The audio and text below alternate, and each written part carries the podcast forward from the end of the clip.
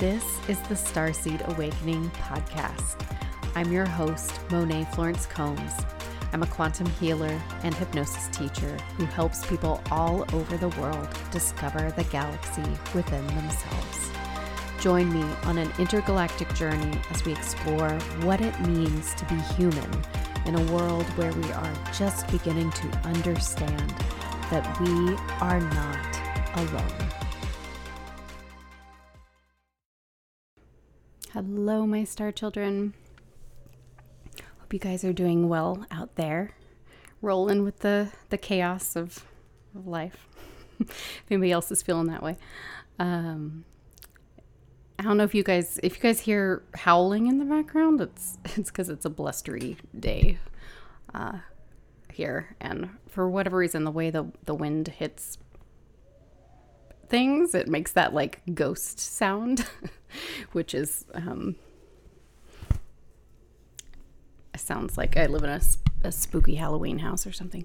So my apologies if you hear that.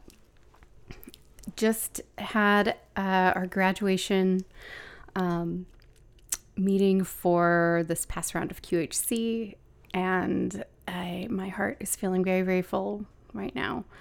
Um, I'm just, I'm so grateful for the the people that come into my sphere. Um, you guys are just, you guys are just such wonderful, beautiful souls, all of you who um, I have the honor to be able to work with.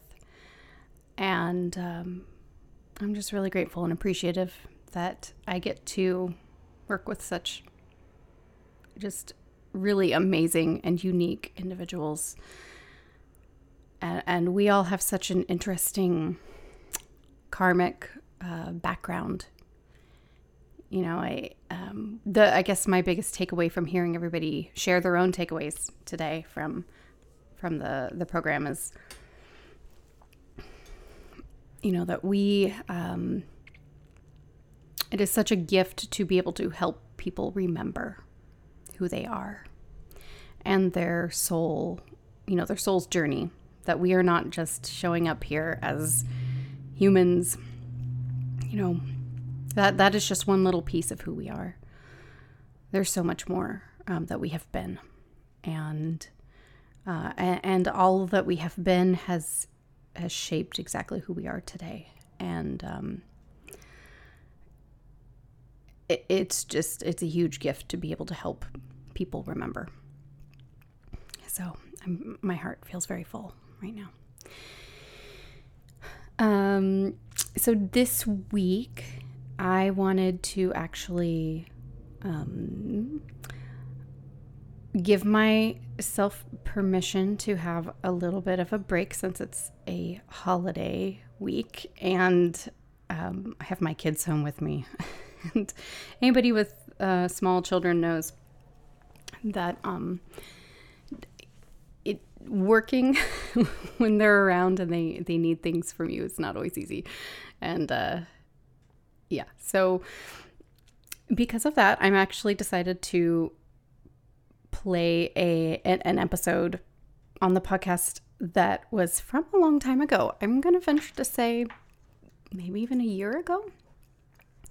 Um, but I think it's one of, it, it's definitely worth re-releasing. I think it is one of my favorite, um, informative, info-packed episodes. Uh, it does, it features Anru, um, and Kate of the Earth Council, the group formerly known as the Earth Council.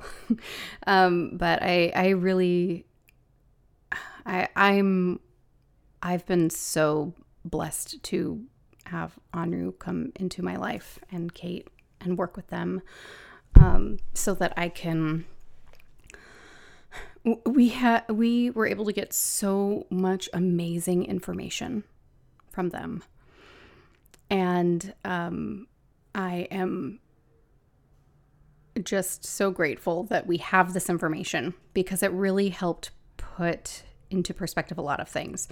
Um, I don't know how many of you have read The Three Waves of Volunteers and The New Earth by Dolores Cannon, But that is, that was my introduction to Starseeds, was reading that book.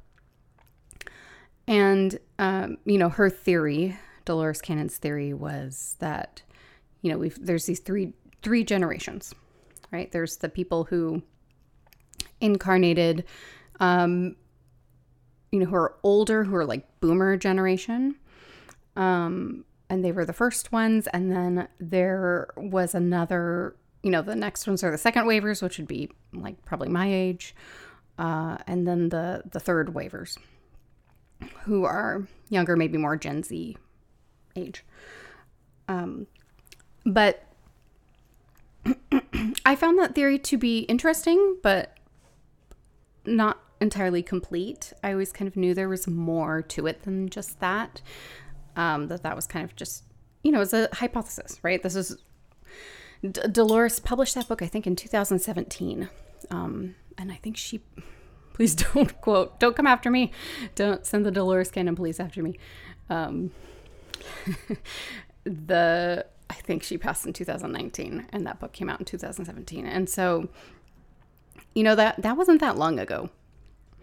Um, and so, you know, we, there's just so much more to learn. To me, that was really the tip of the iceberg. That's why it really, I get kind of irked when people treat that book. That's why I don't recommend that book as like your first book, maybe, um, to read about Starseeds, just because, uh, I don't know, people kind of can treat it like a Bible in a sense, or, um, it's like the word, and you don't question the word of Dolores Cannon. But even Dolores said, like, you know, she's just a human who's trying to figure all this stuff out. Just like I'm just a human trying to figure all this stuff out. And, you know, we're, we're never, we never have all the answers, and we're, we're always going to have some sort of bias that we bring in, um, to, to our, our discovery, uh, our exploration. Right.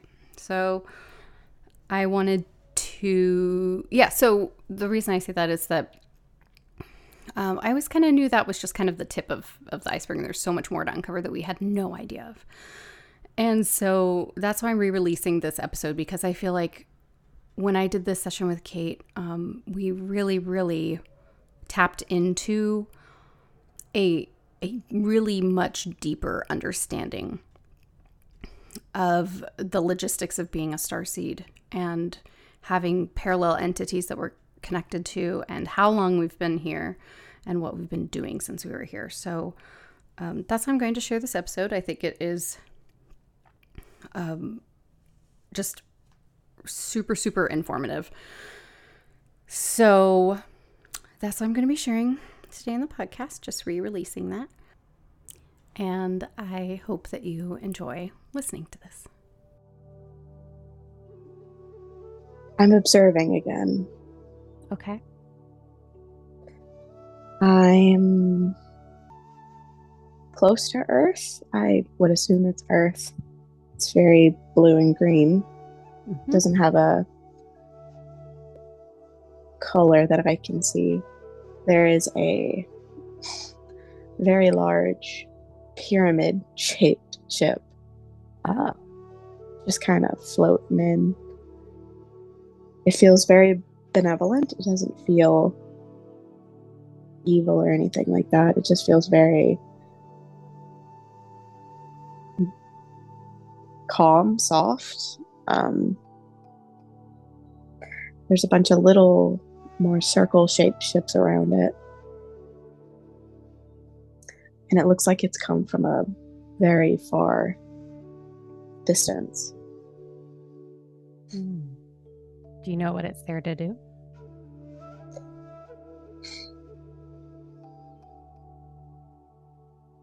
I think it's there to initiate something. Mm. Like it, it's very, very, very big, very mm-hmm. large. And I'm, oh, go ahead. Oh, I just feel like I'm almost like locked in this spot watching. uh-huh. Okay. Um. Should we see if, if Anru wants to help? Yeah, we can try that. Okay. All right. Anru, I'm sure you're in there if you want to come forward and say hi so you can help give us some more insight into what is viewing. How's it going? uh, it's good. It's good. uh, I'm happy to speak with you again. I'm happy to speak with you too. So um, can you tell me a little bit about what uh, you're showing? Mm.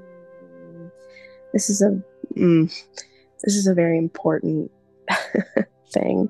Um, I think it's it's probably happening close to now more than in the past. Uh-huh.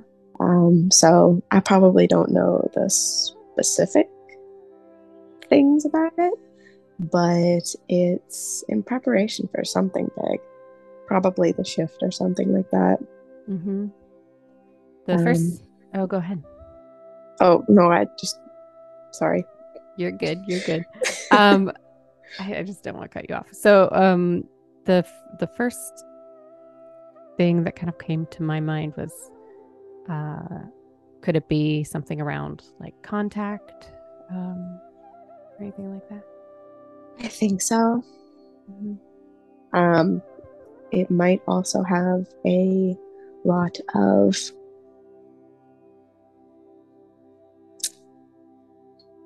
Yes, contact, but um, how do I say this? So I think it has lots of the parallel people mm-hmm. inside of it. Um, it also has just normal ones, and it has the first people to wake up from the tubes in it. Oh, cool. Oh, I yeah. just got the chills.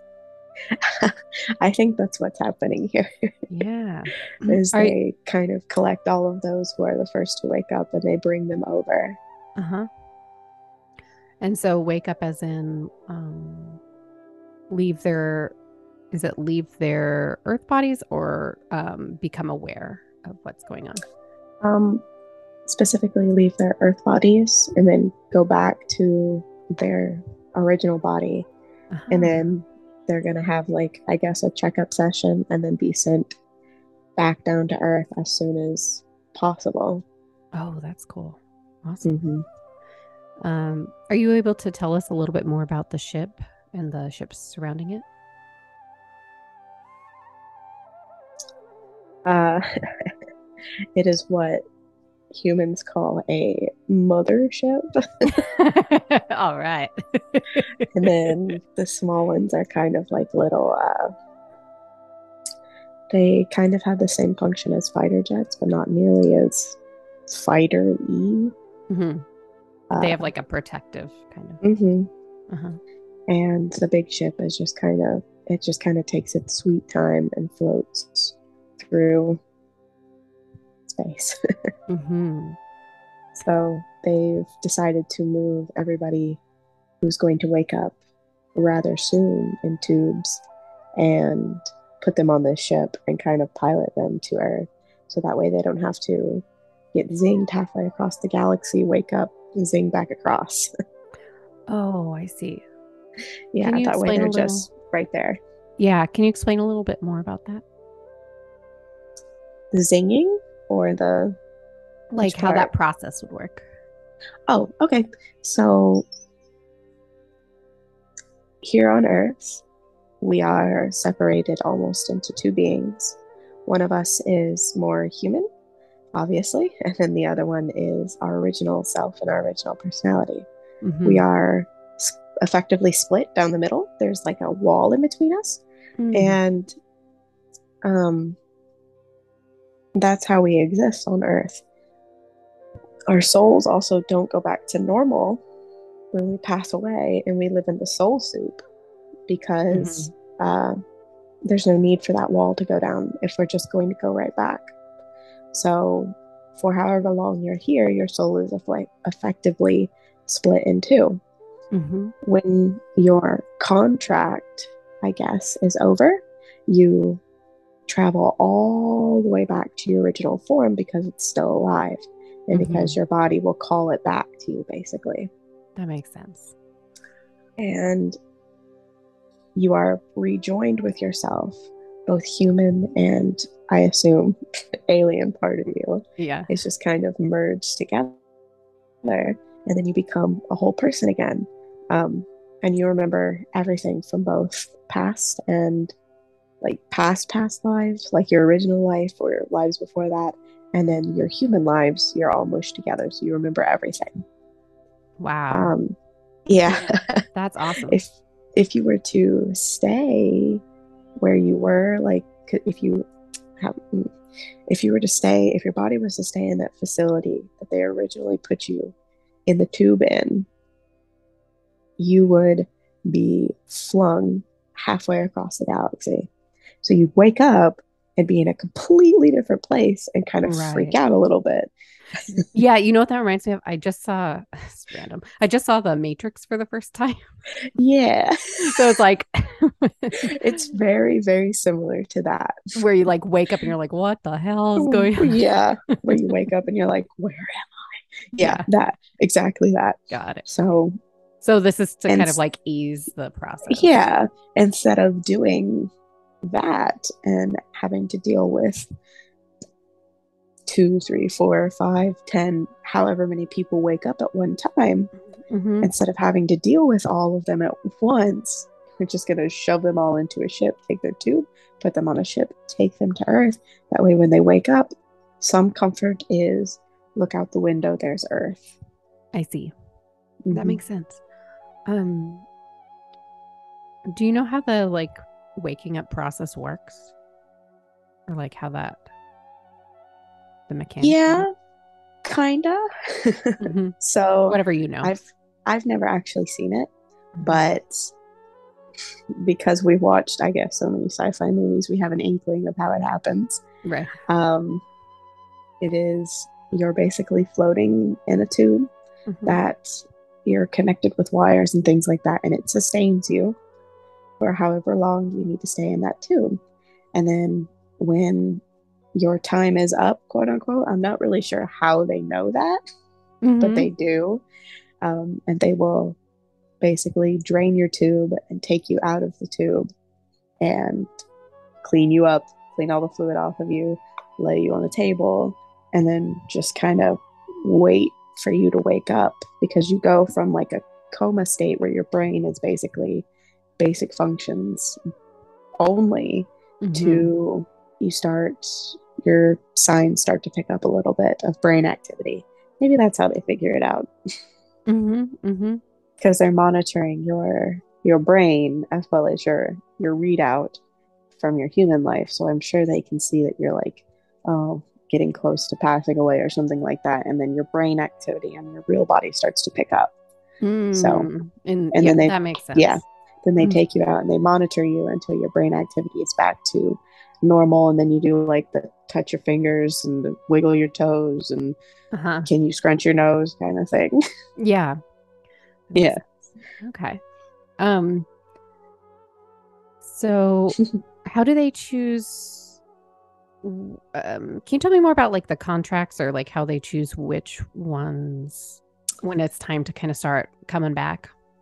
I'm sure it wouldn't be like a mass amount of people all at once, because that would be oh, a little no, suspicious. No, no, no. It's, yeah, that is very suspicious. It's more like uh, they kind of come trickling in, mm-hmm. but you can still, via the trickle, have multiple people at once.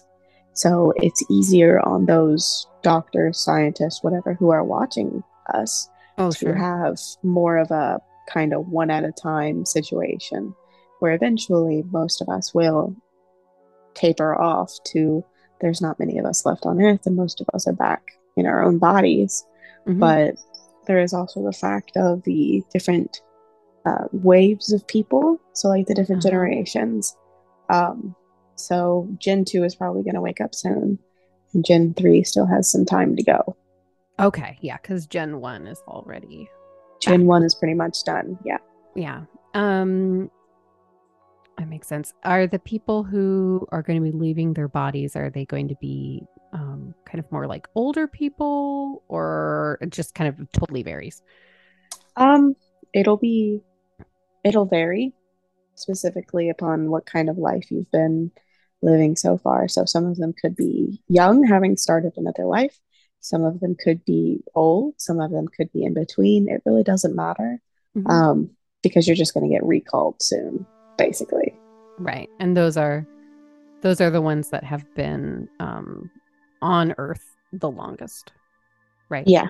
As of, yeah, as of right now, uh, Gen two is the oldest generation, because Gen one is pretty much doing whatever they're doing now back in space. Yeah. That makes sense. Mm-hmm. Um, and so why is, um, why is now the time that uh, they're initiating this process with the Gen two people? Um, things are, things are changing. Uh, of course, we're all still incredibly impatient, but now is the time to push, basically. Mm.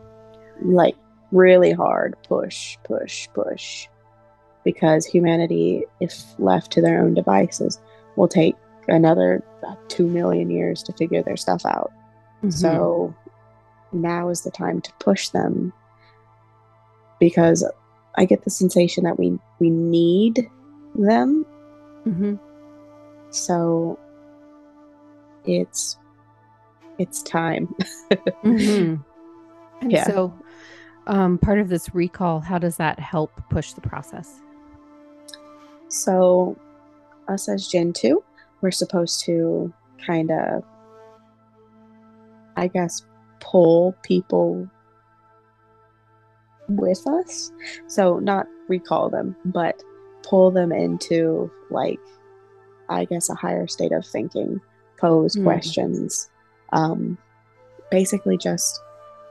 Our generation is odd in the sense that we're supposed to prepare people for things that are going to happen. So very open-minded, very kind of everything, anything could happen. Mm-hmm. And so Gen two is the, the preparation for this. And then at the end of Gen two, they're going to start actually implementing like visits and things like that. And then Gen three is supposed to help round out the rest of kind of like Gen two is supposed to get like half of the population, and then Gen three will round out the other half.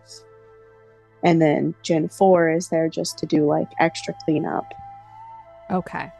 Mm-hmm. And that, and that's like, when you say the pop, the population, you mean like humanity humanity to kind of help them get ready yeah. for the shift that's coming, yeah and, and not just consciousness, yeah and not just the shift, but the the whole wide universe out there. Mm-hmm. Because humans have a very hard time grasping what they don't understand, yeah so it's time for us to shift things so that they can understand that not understanding is okay. Mm-hmm. Because right now it doesn't we it yeah doesn't we have like to be that. open we have to be open to paradox as a yeah um as a planet, because things are so kind of weird, and mm-hmm. um we're preparing for joining the galactic community, yes basically is what what we're doing, but we are doing it in such a manner that we are pushing them quicker than they would have ever gone by themselves. Mm-hmm. And it should be, it's going to be a kind of a bumpy process, but in the long run, it'll be so much smoother than waiting for them to decide to not freak out on their own. Yeah. Yeah. um, so my question is, um, Would uh wouldn't it be better to keep Gen two down here to keep up with the with pushing humanity along, or is it just that's like, what Gen three is for? Okay, so it it's just kind of naturally supposed to happen in stages. Mm-hmm. Okay. So Gen two starts the process and gets mm-hmm. like halfway through it. That gets halfway through the project, and well, technically Gen one started the process, then Gen two takes over and does half of the work. So like a big bulk, a big mm. progress bar, Gen two does that, and then Gen two returns to their original bodies. That way, when it's time, they can go to Earth mm-hmm. and have all of these memories and remember what it is to be human. And then Gen three and human bodies will kind of work in tandem. Mm-hmm. And then they will take care of most of the rest of the population. Okay. In the sense that they will usher them along. Got it. Because they're so open-minded. And so people will just kind of follow that. Mm-hmm. So they're there to kind of be... Um, they're kind, yeah, they're kind of the beat leaders. Yeah. And, and like, yeah, and bring their kind of... Um, Um, what am I trying to say? Like their kind of mindset and their their way of being to kind of influence those around them. Mm-hmm. Exactly that. Because they're supposed to, when I guess contact ensues, mm-hmm. and it's going to be mainly Gen one and Gen two people coming down to speak with humanity again, mm-hmm. but as themselves. Oh, mm-hmm. I get it. Okay, as so... without wearing a human disguise anymore. Right. So okay. we come down, and then a, a, people are going to freak out. Right. And that's what Generation Three is for. That makes sense. They're they're there to catch the fallout and to be like, well, I think it's pretty cool, and then people will just kind of follow that calmness mm. and that open-mindedness, and then it'll move on faster. And then Gen Four will pick up the teensy weensy little slack that there is. That completely makes sense. Yes. Um, because we, yeah, part of our awakening as huma- as humans is to be open to joining the galactic community. Mm-hmm. We have to at some point. mm-hmm. um, is that, uh, I'm just curious, like, is that why kind of right now I know there's a lot of, at least I've been seeing a lot of things, maybe it's just my feed or whatever, but um th- things about like, you know, the the new James Webb Telescope and things like that that are oh, kind of yeah. broadening our it feels like what it feels like to me horizons. Yeah, it like feels like it's kind of preparing us to be mm-hmm. open to other mm-hmm. life and contact. Yeah, I've seen we've seen lots of that on our feed as well. Yeah. um, yeah. Yeah, it's it's kind of like earlier today we saw one that was like a sketch Galileo did. Mm-hmm. And then a picture the James Webb Telescope took like a couple days ago or something of Jupiter. Yeah. And they're like, look how far we've come. It's like, yeah. Yeah. I've been seeing a lot of things like um, showing how basically how, sm- how tiny we are and how it's like obvious we're not alone because, you know, it's like yeah. the telescope will take a picture and then you'll see like a hundred tiny galaxies like in the background. Mm-hmm. Mm-hmm. Like, and it's like, oh, yeah. Yeah, it's like there's yeah. no way. Um, yeah, so it feels like we're getting prepared, like, mm-hmm. you know, so that it's not a giant shock when yeah. contact starts. I think it's also funny that humanity is kind of doing it to itself, too. Mm-hmm, um, mm-hmm. Some things have nothing to do with the Federation, but they're just doing it themselves. And they're right. like, all right, this is fine. This works. Yeah. I feel like the curiosity is there. And yeah, um, I have found it really interesting. How do people know if they are part of this generation too that is going to be st- to start getting recalled? Or like, how will they know that maybe their, their time is coming? Mm. So, tip, mm, mm, I'm not really sure how to describe this because I just kind of knew, mm-hmm.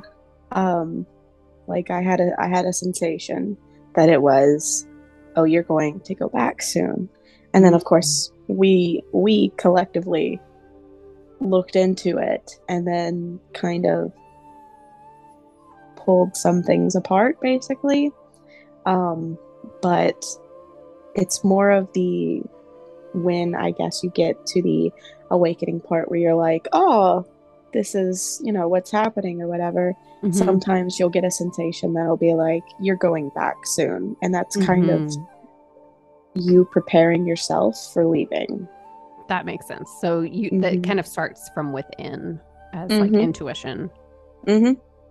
It's mainly generation two, because we've been here for so long, should have rather strong intuitions, because you've right. been here for so long, and then suddenly the uh, wall that you're being hidden, you're split between, you're hidden behind, is kind of being lessened over mm-hmm. the years. Mm-hmm. So eventually one day you'll just kind of have a little bit of a wake up and be like, oh, well, this makes sense. Mm-hmm. Mm-hmm. Mm-hmm. Um, but generation two is, I don't, I don't really know how to tell you how you know about that or not. I guess you just know or you don't know. Yeah. You don't, you don't necessarily know which generation yeah. you are unless you've had experiences that kind mm-hmm. of confirm it. Mm-hmm. um, so now we begin to have a conversation about dissociation. So this is something that comes up often with my clients. Um, is kind of this, I would call it like a group of different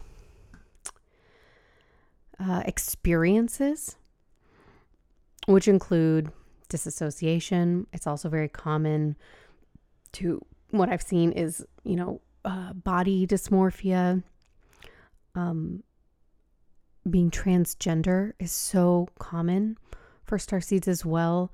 You know, different uh, experiences or differences where it feels like what's inside doesn't match the outside, or, you know, there's some sort of a disconnect between the body and the spirit. And not that any of these are negative, uh, at all. It's just, it, I would just consider it a, a difference and something that is poorly understood. So I know this is verging into pseudoscience, you know, but th- there is, there's not a lot of information about this. And so, you know, it's just getting, getting more information, uh, where, where we can from these entities about why these things happen, so that we can kind of put the pieces together in our own lives if we are struggling with some of these things. I know what came up for me um, before in a session was the uh, body issues. And I've been thinking about this so much recently, because uh, I, I've always felt like my body wasn't what I expected. Like I expected I literally expected to be this like tall, statuesque, now now that I know why it all makes sense, but this like tall, statuesque, um, like goddess being. And I believe it's because my my other body, right, is is Lyran. They're tall. They're um they're they're they're not they're not what I am. Right? I'm I'm this little short thing, uh, you know, who's always struggled with, you know, weight fluctuations and things like that. And so, and um, just never, like, I've always been kind of grossed, grossed, this is so weird. I've never shared this before, said this aloud. I've always been grossed out by human bodies, like my own included. And I never really questioned that. I just always was, you know, I would want to change it, you know, change how I feel, but it didn't really occur to me until recently that, like, oh, maybe that's because there's that disconnect at a soul level, knowing that this is not really my body. So I just think this is an interesting conversation to have, and to uh, kind of normalize these differences where there is some sort of disconnect between body and spirit. I think our body is getting rather close to us, mm-hmm. and mm-hmm. we're not feeling so grounded anymore. Winter's mm-hmm. coming. Yes. Yes. So, um, um, we're probably not feeling as grounded as we probably should be, and our body is getting closer. And um, I think kind of probably like feeling that pull a little bit. Mm-hmm. And I think my own thoughts are kind of bleeding into theirs. Mm-hmm. So, um, because the walls kind of come down a little bit. And mm-hmm. so it's hard to maintain both versions, I guess, at once. Mm-hmm. Um, so I know that is frustrating mm-hmm. because we've dealt with that for a long time. But that's mainly what triggers the frustration. And then from the frustration just comes the disassociation. And from the disassociation mm-hmm. comes my thoughts. And it's just, uh-huh. it's a whole cycle. Mm-hmm. Okay. We could do some thought work at some point. That might be fun. Mm-hmm. With, uh, since you got two sets of thoughts going on. Yeah, kind of. um, but when, when, I, when we disassociate, I kind of take over a little bit. Um, and I'm, it's my thoughts that are kind of steering. So when we disassociate, that's mm. why we feel like we're floating mm-hmm. kind of out of oneself, is because, uh, we're basically on equal footing. Mm-hmm. Um, the that makes sense. Human personality is no longer the main personality, and we are now on like a fifty-fifty. Right. Oh, that's so, that makes so much sense. What about, um, What about for people who are parallel people? Is it kind of the same? Well, that kind of depends. Sometimes you'll defer to your true personality and your true self, mm-hmm. and you'll feel odd, I mm-hmm. guess. Whereas I feel like I'm floating outside of this form. Mm-hmm. Um, you might feel like you don't even really exist, kind of thing. Mm-hmm. Yeah, parallel parallel selves have to be incredibly strong to maintain it all through fluctuations of emotions and statuses and all kinds of stuff. So mm-hmm. it's kind sense. Of more of a, you feel like you don't exist at all, period. Mm-hmm. Yeah, or at least that you shouldn't exist, kind of thing, because mm-hmm. your true personality is not in your body. Right. You have a humanized piece of it. So. Right. Right. That makes sense. Um, for parallel people, how much, yeah, how much of their personality is them and how much of their personality is the, oh, or when I say them, the human part, and how mm-hmm. much of their personality is the parallel part? Um, so unlike the two people who have mm-hmm. their personality in their body just kind of blocked off. Mm-hmm. Parallel people have uh, like a constant stream going back and forth of like a like a connection that is always maintained. Mm-hmm. Um, so it kind of cycles. That so makes it's sense. Never. So sometimes, typically though, the human part is a little bit more uh, blocked off. Mm-hmm. But he, the human personality definitely travels back to the original body and the original personality. And then mm-hmm. when the parallel self kind of opens up a little bit, then it's more of a constant cycle of spinning. But to keep the human part of themselves safe, they have to kind of like shut that link down a little bit, because yeah. otherwise they'll just overwhelm the human. Right. Because if there's so much transference back and forth, then it could mm-hmm. be kind of detrimental to both sides, I would assume. Because mm-hmm. the human would freak out, which in turn would send that back to the original self, who would have to deal with that. Have to deal with human emotions. Oh, God. Yeah. Like, can yeah. you stay contained over there, please? Yes, precisely. So they kind of shut that half of their link down. So only like a trickle goes through most of the time. And then the human just kind of doesn't know what's uh-huh. going on. So they are unregulated. And it's just kind of like whoosh.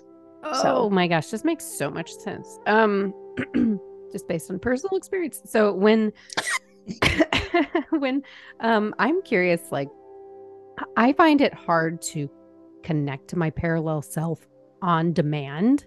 Mm-hmm. I find it very hard and it's very frustrating. Um, mm-hmm. It's like I have to be in a deep, deep trance to do it. Yeah. And I'm like, God damn it. Like, you're you're right there. I know you're there. Like, I've connected to you before.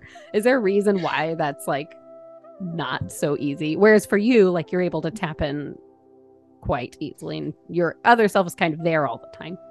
Mm-hmm. You know. Um, so the reason why it's so hard for you to tap in is because uh,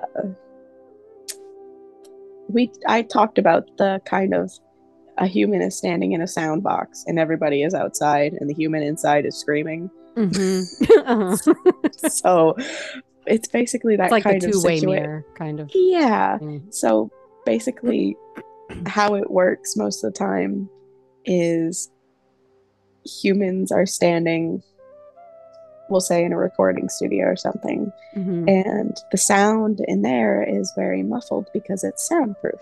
But mm-hmm. everybody outside, because of the microphone, can hear. Can hear. Uh-huh. So, so typically, humans are screaming, mm-hmm.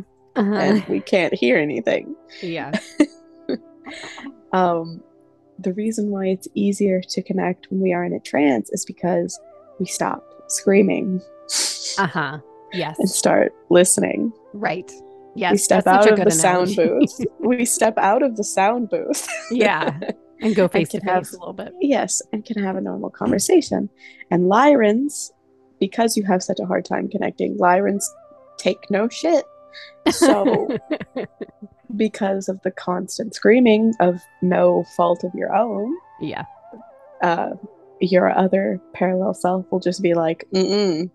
And yeah, like, sorry, I'm trying to do like I'm trying to do paperwork. Yeah. So you have to be in such a deep state of relaxation and trance so that you're no longer yelling across the void, and yeah. she can come and talk to you. Yeah. Okay. Yeah, that makes sense. Okay. One one last question about this that I just have to ask. Okay. So, um, if if we wanted to, well. This is sort of about this, sort of not. But if we wanted to initiate in-person contact, right? Because I'm very, mm-hmm. very, very familiar with how um, inner contact works and mm-hmm. outer contact. But I'm just, I'm just curious if there's any more information here that I can get. Um, if there, if we wanted to initiate physical in-person contact mm-hmm. with our parallel self, since they actually, their body is actually out there doing mm-hmm. something. I know mine is on a ship. Mm-hmm. What what might I do? So, how do I put this? Because I've had inner um, contact before. I just, yes, I, and but I would love to have outer contact. Oh, I think we all would. Yeah. um, inner contact is the easiest. It has yeah. the, uh, it has like I quote unquote the least strings attached mm-hmm. because each party can stay in their spot. Outer contact takes time and effort and hoops that you have to jump through. Right. So it's kind of a based upon permission mm. deal. So they can't just, at least the Federation can't just show up and be like, ho ho ho, I'm here. Right. No. Right, no. Right. Yeah, no, no, no, absolutely not. They have to They, again, prime directive kind of deal. They have to keep their distance for most of the time. And typically, unless there is something really awful going on, they're not allowed to come down. Right. Because you're trying to keep the experience as human as possible. Mm-hmm. Which is frustrating. Right. You know what? Um, that's interesting. I have had... I always forget about this. I have had in-person contact before that my parallel mm-hmm. self has told me about, which I mm-hmm. perceived at the time as um, being uh, attacked mm-hmm. because I was like, what the hell is going on here? I'm eleven and there are aliens in my house and I don't know what's going yeah. on. Um, and yeah. And she told me about that, that they were, they were just checking on me because I was mm-hmm. depressed. Yeah, you know, that's that's an emergency situation. Yeah, yeah. And so, but that didn't go well, so they didn't attempt after that. Yeah. Um yeah, so now I'm like, yeah, well, I'm gonna be in Joshua Tree next weekend, out in the middle of the desert with other alien friendly humans. So oh. I'm gonna I'm gonna try to initiate contact. Just putting it out there. If you want, you can send send somebody to come say hi. See if it'll work. Oh, if only if, if only, only it was I that easy do, if only it was that easy if only I could just whip out my cell phone and be like, hey guys, I need you to do a drive-by. Yeah. Monet, wave out here's the Monet's window. Coordinates. Wave out the window at them, please. Yeah. Um but uh in phys- in-person contact is a lot harder to initiate because there's a lot of there's a lot, a lot of, of rules and stipulations. Yeah. And one of the reasons she could come down and see you when you were younger was because it was an emergency situation. Mm-hmm. And it was not only distressing you, but it was distressing her. So mm, that makes because sense. she was having she was having to deal with those emotions, and therefore it was affecting her effectiveness. Ah, okay. So she started to do some damage control.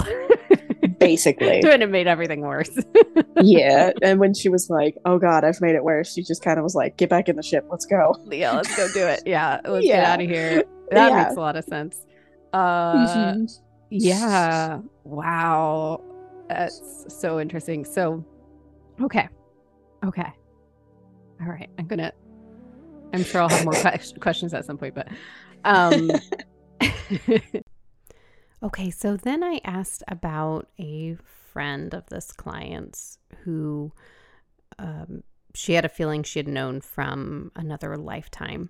And so then this kind of discussion came up around that. So that's just a little bit of context here. I, I cut out the um, more personal parts and just tried to leave in the information that I thought would be relevant for uh, everybody listening. And do, okay, here's a question. I've encountered this many times before where I do a hypnosis session with somebody and then we've had a life, you know, we've shared a lifetime together on the Federation mm-hmm. or in, on Lyra or wherever. Um, so do we kind of like, do we plan for her? Maybe I'm asking why, why is that? Or like, why do we, um, why do we attract people that are, that we've known in previous lifetimes or worked together or, or whatnot? Um, you know, the like so, mechanics of that. Yeah. Yeah. Um, so at least it, it's different when you meet a soul on Earth and then you kind of have that soul bond or whatever. And then you, you just kind of travel through yeah. lives together. That's that's a little different. This is more like each life is very carefully planned by someone. Right. And time. Yeah. And to yeah. give you the most uh, comfort or the most uh, well-being, contentment, and then the most information. It depends on who you're going to meet. So was in my first life because he is comforting to me. So mm-hmm. we're there because he lived one more before that for me. So he lived, that was his second life was when I showed up.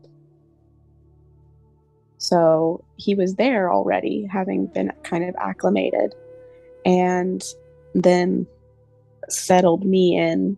And then we went up our separate ways for a while, only to come back because this is going to be a big time and we're going to need the most comfort we can get. Yeah. Yeah. And then our connection is uh, also comfort, but also information based. Mm-hmm. So your job when you showed up is to get as many people to remember and to awaken as possible. Mm-hmm. And I just happened to be one of the people on the list. Mm-hmm. That makes sense. Being human and being Lyran is very odd because Lyrans are so like strong and mildly uptight. Being yeah. human kind of loosens that uptightness. Yeah. So more people can be comfortable around you. Yeah. And I, I'm sure if he realized and if he got in touch with his his other self, that his personality would shift. And that's not mm, what's go, supposed to happen. Go more Lyran. Yeah. Mm-hmm. Um Yeah, I I know about some of that.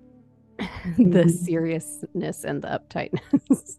oh, it uh, oof. That's that's like that's like uh seventy percent of my personality, but fortunately when I connect with other humans, then like other it changes. More, it, it changes a bit, which yeah. makes me a little more like easy to communicate yeah. with.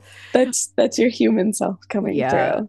Yeah. And when you go back to being like your full being again, you'll be a little bit it'll be easier for other people to talk to you as a Lyran, because you'll be mm-hmm.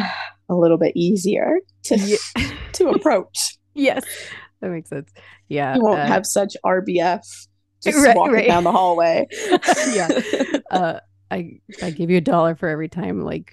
My husband yeah. told me, can you be a little less intense, please? yeah, Lyrans are very intense people. Yes, so. As is my daughter, who is also Lyran. She's the most intense person mm-hmm. I know. And I'm like, God damn it. Oh. Why? Yeah, absolutely. What did I do yeah. to deserve this? Um, uh, okay, what else is going to ask? Oh, well, um, what about... Um, is team member, well, Anru's, I guess, yours, your team member, who was also, part, you know, your same um race. Are you? Is that person here somewhere right now? Oh. Mm. I'm not really sure. I get the sensation that they are both here and not here at the same time. So it's possible that they are mm-hmm. parallel, comparative to me. Um, mm-hmm. But they're very... Oh. They're very, uh, they're very serious. Ah, uh, uh-huh. They're very serious uh, because we have uh, because our emotions can affect other people, specifically our our species and mm-hmm. others as well. If they have empathetic uh, like tendencies, mm-hmm. can affect other species, and uh, they are very serious to keep that all inside. Whereas, as you can probably tell, I'm not nearly as serious. Yeah. Um, uh, I mean, I guess in times that it, it matters and it counts, I'll be serious, but they are locked down um, hard. Mm-hmm. So it's it's hard for me to even kind of talk to them. Yeah, because they're not as I, open. Yeah, even though I, I know them. Mm-hmm. It's not B F Fs. It's, yeah, it's not, it's, it's very strange. Our relationship with each other is very strange. But I think they have kind of a parallel life going on. Mm. So, or, or, actually, I think it's this. I think they're on the ship. Oh, okay. Next to Earth. Mm-hmm. So they're here, but they're not. Oh, I see. So they're in the vicinity. Mm-hmm. That's what it is. That's why it feels like they're in two places at once. That makes sense. It's because they're they're here, but they're not. They're in the they're in the ship, waiting for all of us to wake up. Got it. Um, is this ship like kind of like has some sort of a um veil or something to disguise it from? Well, no, wait. Actually, I think I know the answer to that question. We not everybody can see U F Os, right? Because mm-hmm. because if you're not accustomed to seeing them, if your brainwave state is such that it's um you know not able to kind of match the frequency, or you know if you've never seen it's the It's the whole um, analogy. What is it? It's um, Ga- uh, Ga- Galileo? No. What's his face? I can't think of his name right now. Magellan. The word I was looking for was Magellan. The ship, the ship, God, I'm messing this up. They couldn't see the ships because the Native Americans, when God, I'm butchering ah, this. When, I know what you're talking when, about. When what's his face? I want to say Galileo, but that's not his name. Um, the ships. Ugh, shit. When the when the conquistador dude came to visit the native people mm-hmm. uh, with his giant ship, mm-hmm. and the the people, the native people, could not see it because they'd never seen a giant giant ship like that before. So mm-hmm. he had to go speak to the shamans of the um, the village to describe what the ship looked like, and they were able to see it first because their brainwave state was such that it was more open. They were able to shift states of consciousness better, mm-hmm. and so then they eventually explained to the villagers, And then the villagers could see the ship, but they could only see the canoes because it looked like their own canoes. Mm-hmm. So is that kind why of... we can't really see it unless we're super used to seeing U F Os?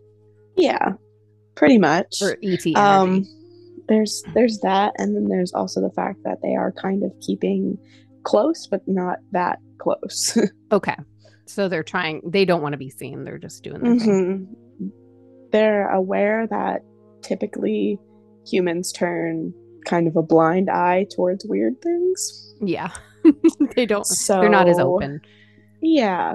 So they're relying on not only that, but they're keeping kind of far away because they know that there's some of us on Earth that are going to be like, there it is. So mm-hmm, mm-hmm. they're keeping themselves kind of backed off a little bit.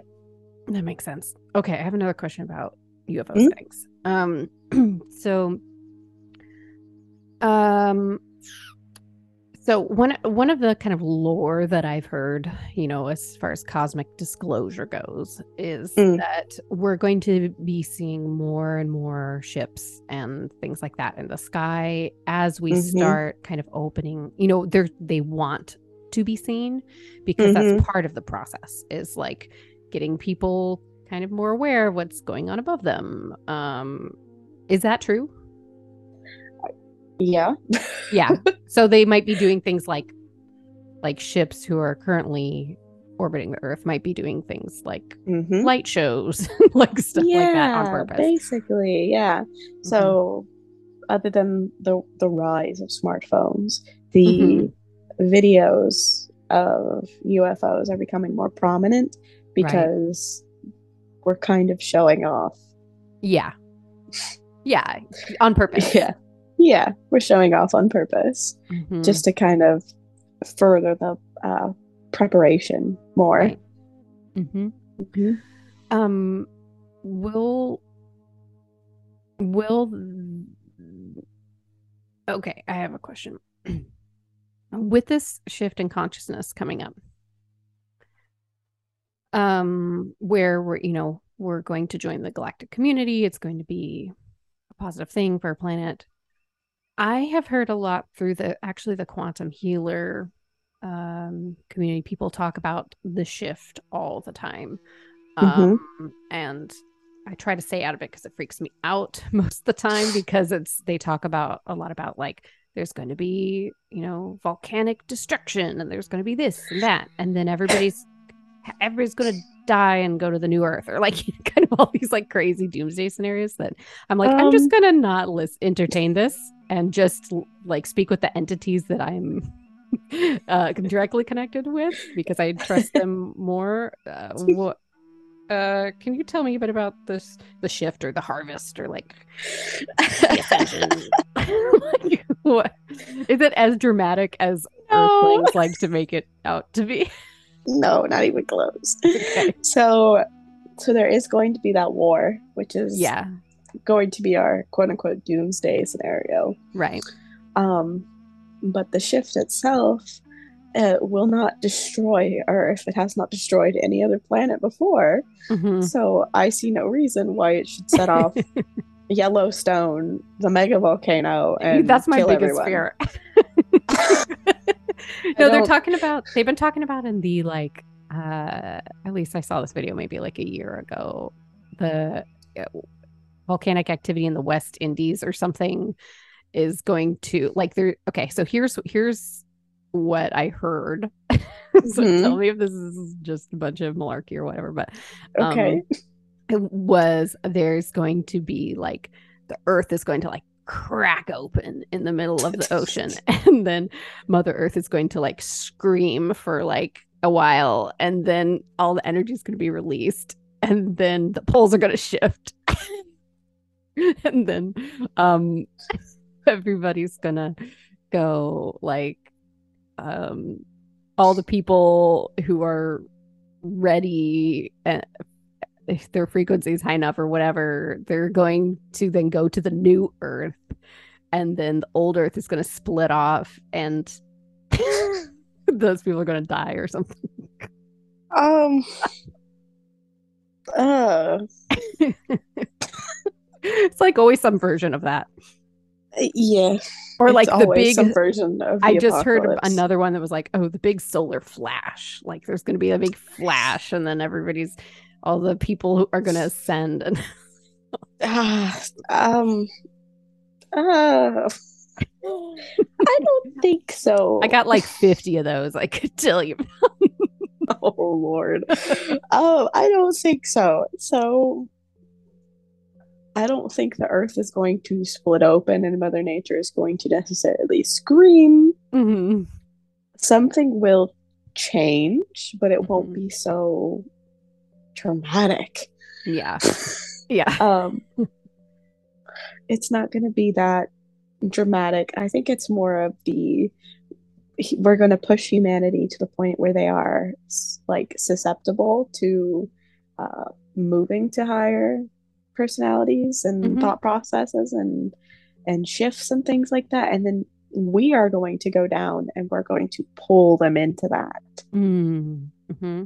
So it's going to be less of the oh, earth will crack and everybody will fall in, and more of a we're going to push them to the brink of what their minds currently can process, and then we're going to go down and we're going to pull them through that threshold. Mm-hmm. Okay, so and they're going to join us because our presence there mm-hmm. in E T bodies will be high frequency, and mm-hmm. will just kind of help, kind of like, oh, it's all clicking. Okay, I get it now.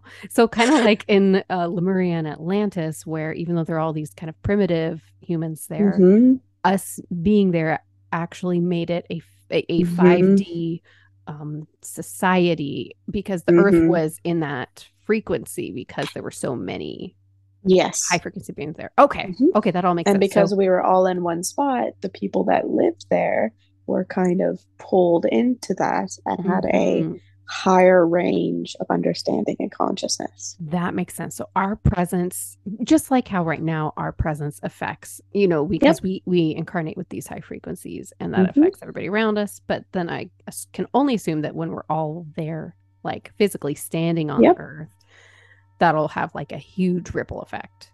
Oh yeah. So our job now is to raise the frequency, because even in our frequency is dulled in a human body. Right. And then when we go down to earth as in our E T forms, then it'll just be like full Wi-Fi signal, basically. Right, right, right. That is really and cool. We'll pull them into that. Okay. So that makes sense why we are kind of pushing to like mm-hmm. um, rush the process, not rush, but we are like w- going We're with the momentum forward, yeah, right, with the with um contact and disclosure and things like that, so that mm-hmm. it can be ready. That makes sense. Mm. Our okay, this question just came to mind. Um, are most people do most people who have uh guides are their guides? Um, going to be from their species, or are they sometimes going to be other like species? Like um, it might be like a personal connection or something. Yeah, it, typically it's more of a personal connection kind of thing, but sometimes there are just from that species. But most of the time, it's because you have a personal connection with them, mm-hmm. and they want to lead you. Sometimes it's yourself, right? A lot of times I know it's your your future a future incarnation, mm-hmm. a past incarnation, mm-hmm. and if you're like me or like you, it's yeah. your other half, basically, right, kind of guiding you through things. Right, yeah, because I've been told that I have like I still haven't figured out who is um some I don't know high powered Lyran guide who's very important, but it's like very cryptic. I don't know who. It was very weird be- because very cryptic. Mm. Yeah, because when my past self was telling me about that, I got this. I got the visual of Anubis, like Ooh. Egyptian. Like that was the visual that he gave me. It was like mm-hmm. this, like Egyptian um, guide, but it's also Lyran, and so I was just like, I have no idea who this is. Well, he, he could be Egyptian. Who knows? Yeah. Or like, I was thinking or, like Ra or somebody, but mm-hmm. that would be, I would think more or of a Syrian he could guide. Be, or he could be what Ra or Anubis is originally based off of. Mm-hmm. That too. Right. Hmm. I don't know. That's interesting. It was very interesting. And so I'm still, I'm still figuring that out. Um, okay. I think, I think that is all the questions I have. Do you have anything else you wish to express? I don't think so. Okay. Just kind of here to answer questions and have a, have a good time. All right. Well, I always appreciate it. Thank you for answering mm-hmm. questions. Um, of course. Um, okay. One, one last thing came to my mind. Okay. Um, when, what, uh, how long is that ship going to be out there? Do you know, like, how long that process is going to take? A long time? It's a just while. Kind of like parked least, out there. Yeah. At least until, at least for me, I know until I am done. And because I am young, it's going to take a while. Right. Because they're just so. kind of trickling people in. They're not going to be like mm-hmm. pushing the recall button. Boink, yeah, they're not, like, they're not going to push. Woo. Yeah, they're not going to push the mass recall and everybody be back at. No, they're going right. to let them trickle in however they need to. So, okay, all right. Now this opens up the cameras. All right, so um, is it good? Is it going to be like um? Is it going to be like?